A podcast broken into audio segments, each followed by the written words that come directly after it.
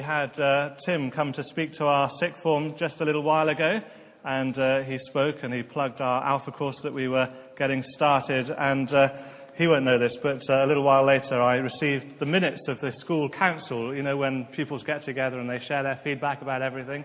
And uh, I scrolled down through these minutes and I saw a little note at the bottom that said, can we get that vicar from Widcombe back to speak to the whole school? So uh, there'll be an invitation coming your way.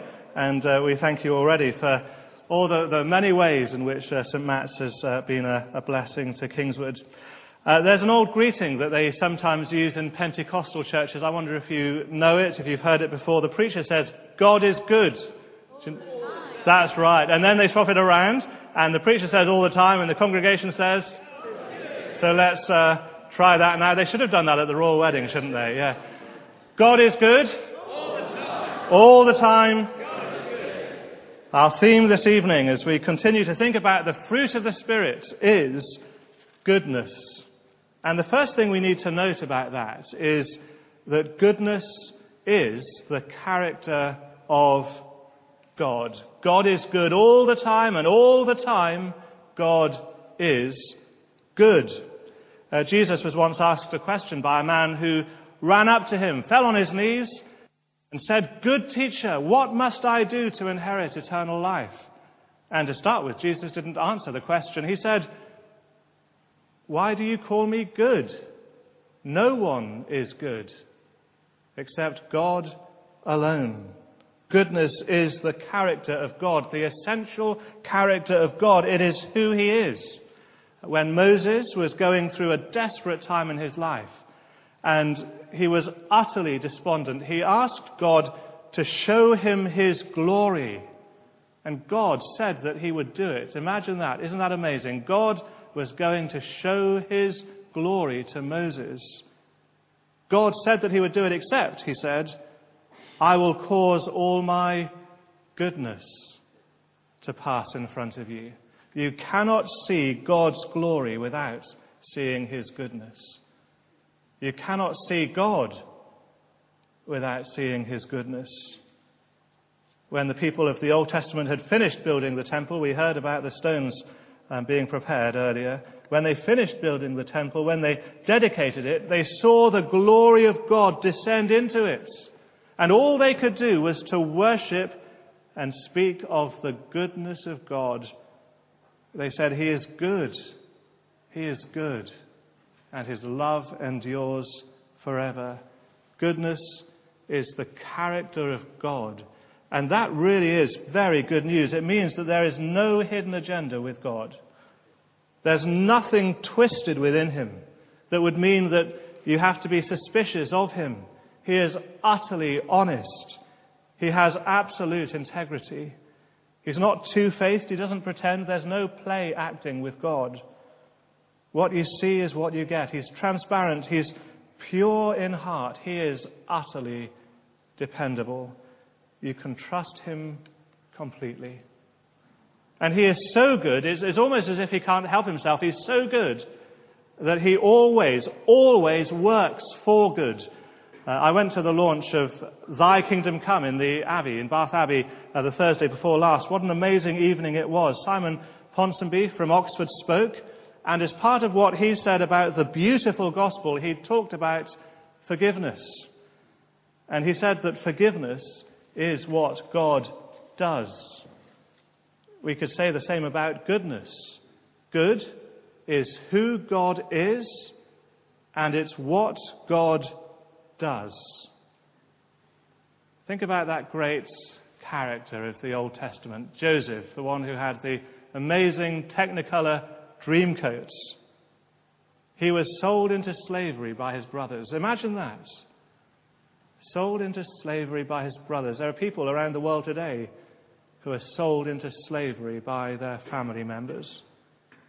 Joseph, as a slave, was deliberately, wrongly accused.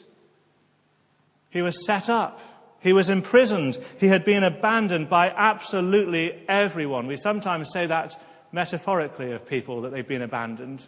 It was literally true of Joseph. He had been abandoned by absolutely everyone. His family thought he was dead.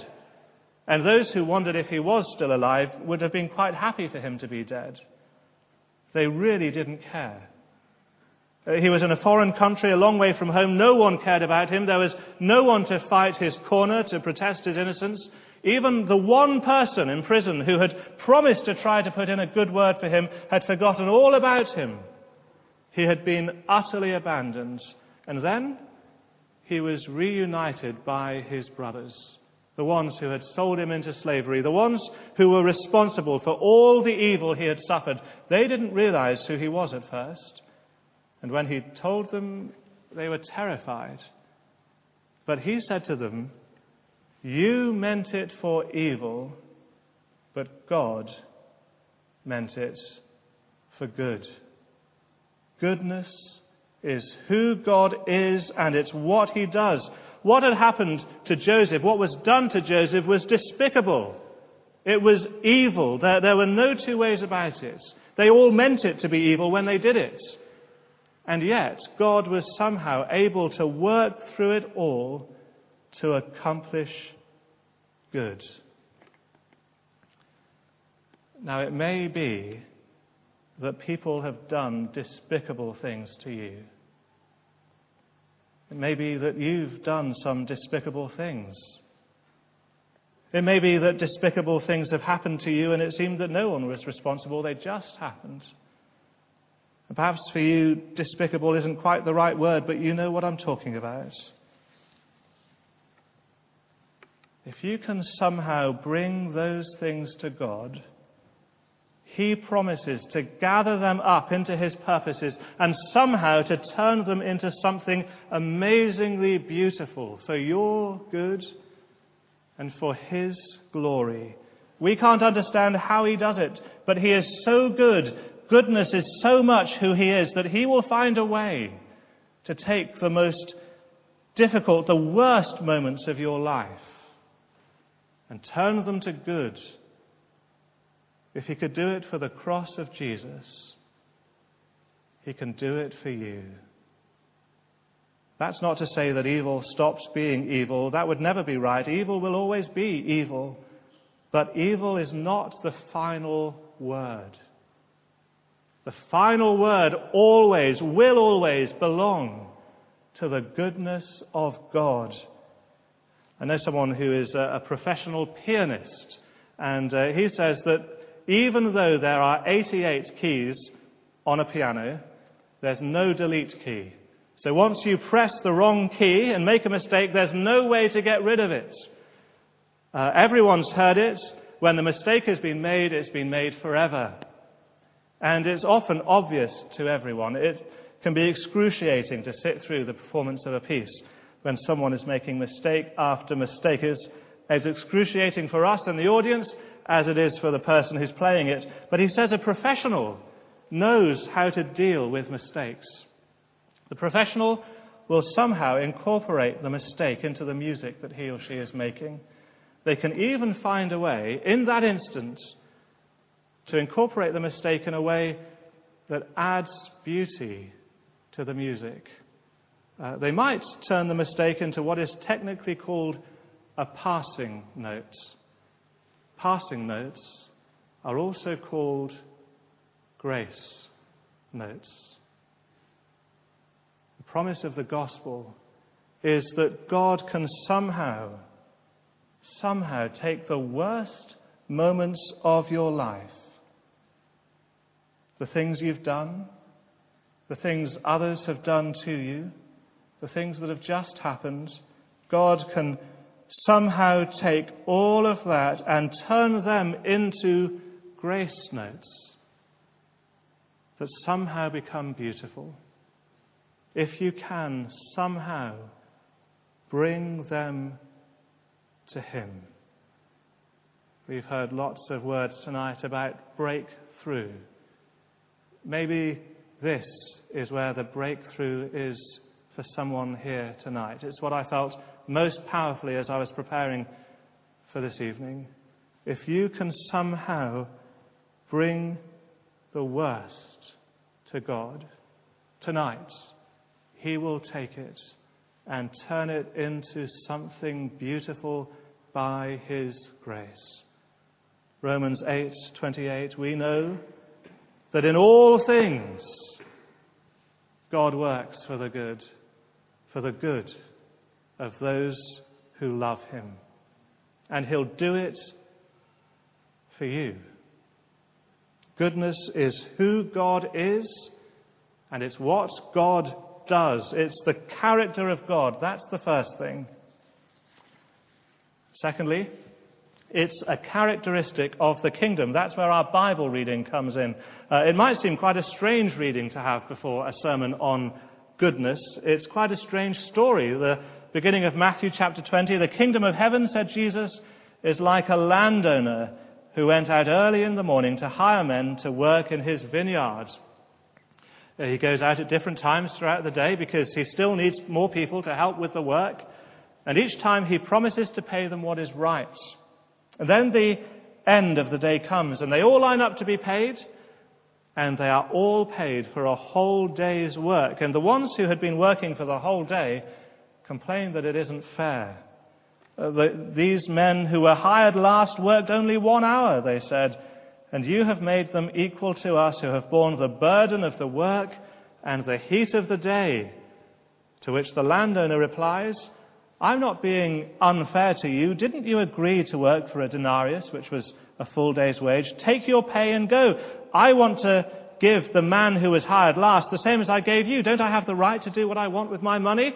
Or are you envious because I am generous? He knew that all of the workers uh, wouldn't have been able to feed their families that evening if they didn't receive a full day's wage. So he generously gave it to them. So, what has that got to do with our theme this evening? Goodness. Well, when the Apostle Paul listed the fruit of the Spirit in Galatians chapter 5, the word he used for goodness was agathos. If you ever meet someone called Agatha, you can tell her what her name means. It means goodness. Agatha, agathos.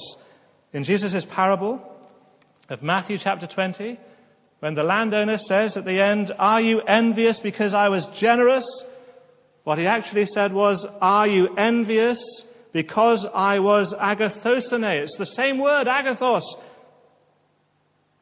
Goodness. Are you envious because of my goodness? Goodness is a characteristic of the kingdom, and that helps us to understand what goodness is. You see, goodness isn't actually about being fair. Uh, it's not giving people what they deserve. It's not about doing the bare minimum so that we can say that we've done the right thing. That's what business ethics often seems to be about these days. It seems that it's about not doing anything wrong so that you can't be sued. But that's not what goodness is, according to this. We often fall into the trap of thinking like that. If a parent leaves their child with a babysitter and then comes back and asks, Have you been good?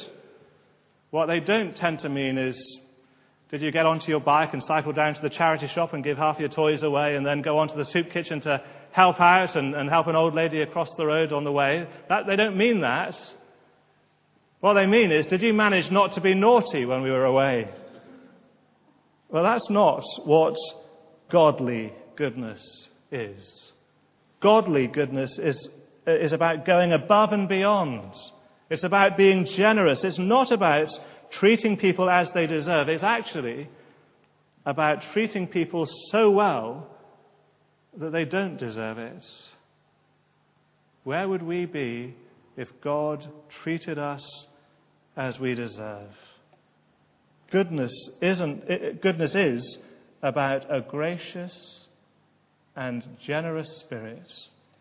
The more somebody doesn't deserve to be treated well, the more good you can be, the more goodness you can show.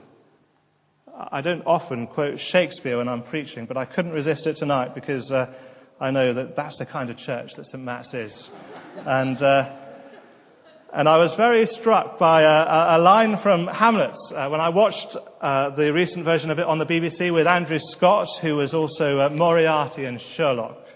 And uh, there's a moment in Hamlet where Hamlet asks one of his servants to look after some guests, look after some guests well. And the servant says more or less, well, I'll treat them as they deserve. And, and at that point, Hamlet flies off the handle. And, and this is a paraphrase, but uh, he says, uh, Do better than that. If you treat everyone as they deserve, we would all get a beating.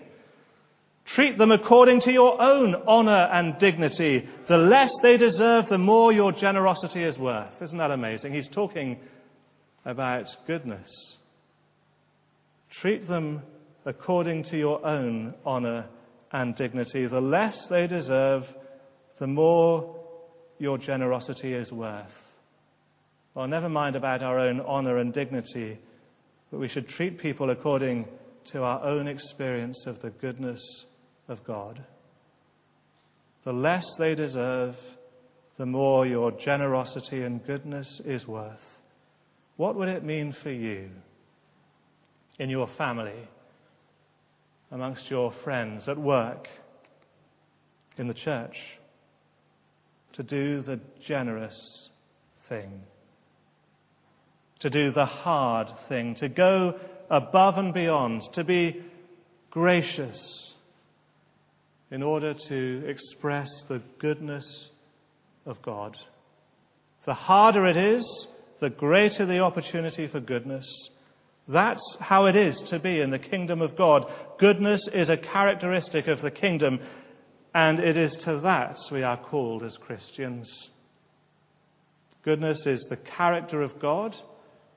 It's a characteristic of the kingdom. And thirdly and finally, it's a charism for Christians. Now, that sounds slightly complicated, but I thought three similar words would be easier for us to remember character, characteristic, charism. Charism means gift of grace.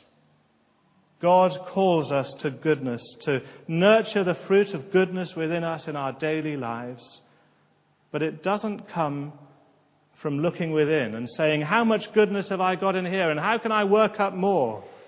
It doesn't come from looking within at all. It comes from looking out and looking up. Goodness is a gift that God gives. The more we gaze upon His goodness, the more we experience His goodness, the more like Him we will become. If God was simply to command us to be good, we could never do it. But that's not what he does. It's much better than that. Uh, I'm a Methodist minister, so forgive me for quoting John Wesley. Uh, I'm the chaplain of the school he founded, so I can't help myself. Uh, was that an insult, or was that. Uh, it might be just as well I didn't hear what that was. I hope it was an encouragement. Did you say preach it, brother? Good. Um, he, talked about, Wesley talked about the, the commands of the Bible being veiled promises, veiled promises, hidden promises. They might look to us to be onerous, burdensome commands, impossible for us to carry, setting the bar far too high. But actually, Wesley said, they are promises. Promises of the way we will increasingly live our lives as the Holy Spirit works within us to transform us. Goodness is a fruit of the Spirit. It will grow in us as the Spirit flows through us, just as fruit goes, grows on a tree as the sap flows through the branches. Of course, we should do whatever we can to make sure the conditions are right, that the tree is planted in the right soil, fed and watered regularly, that all that gets in the way is pruned so that the fruit has space to grow. But in the end, we can't produce this fruit ourselves. It's a gift of grace. It will naturally grow in our lives as the Holy Spirit flows through us. It comes from looking up to the God who is all goodness and receiving all that He graciously has to give us.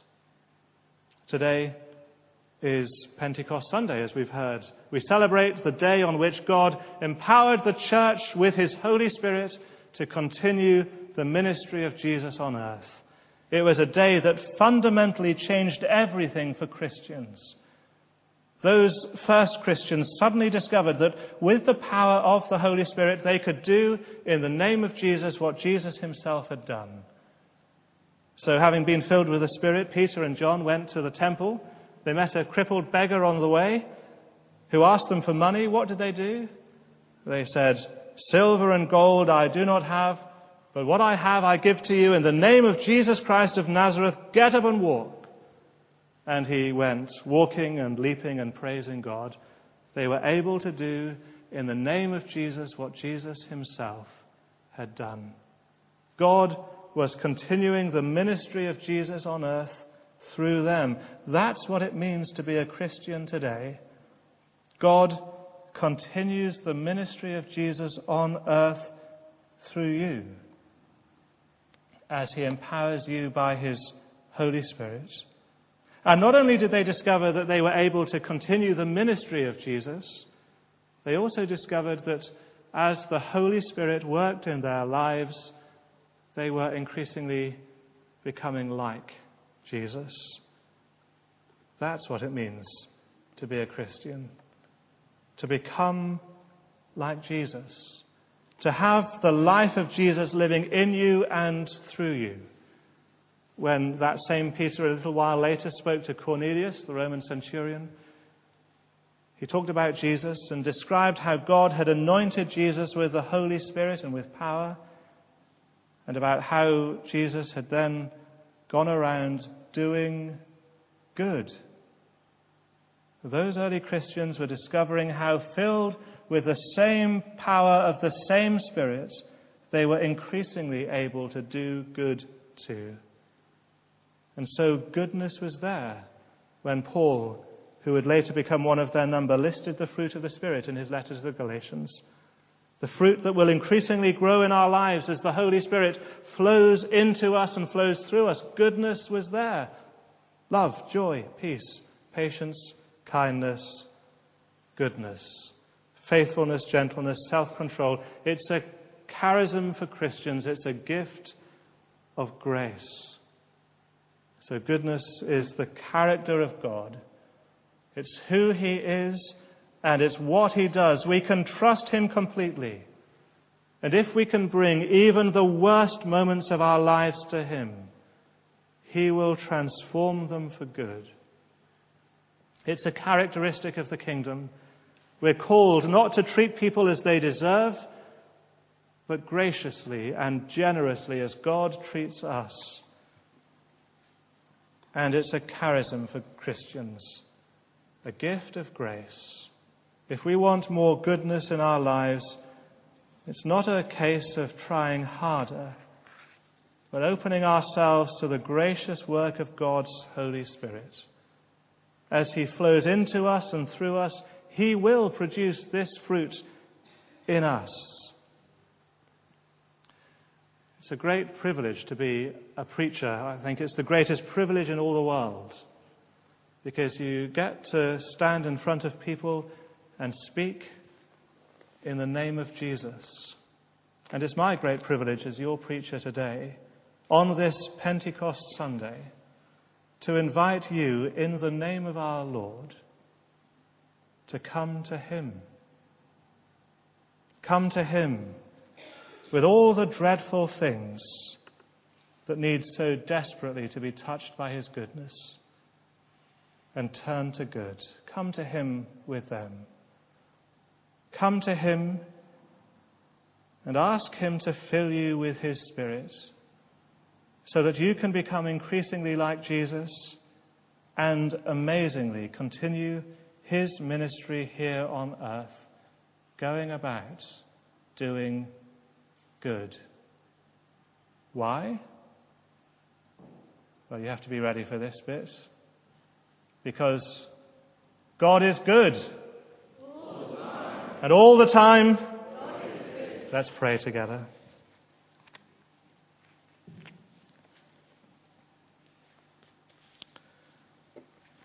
And uh, in the quietness now, let's come before the Lord in prayer, in the quietness of our own hearts. The worship team might uh,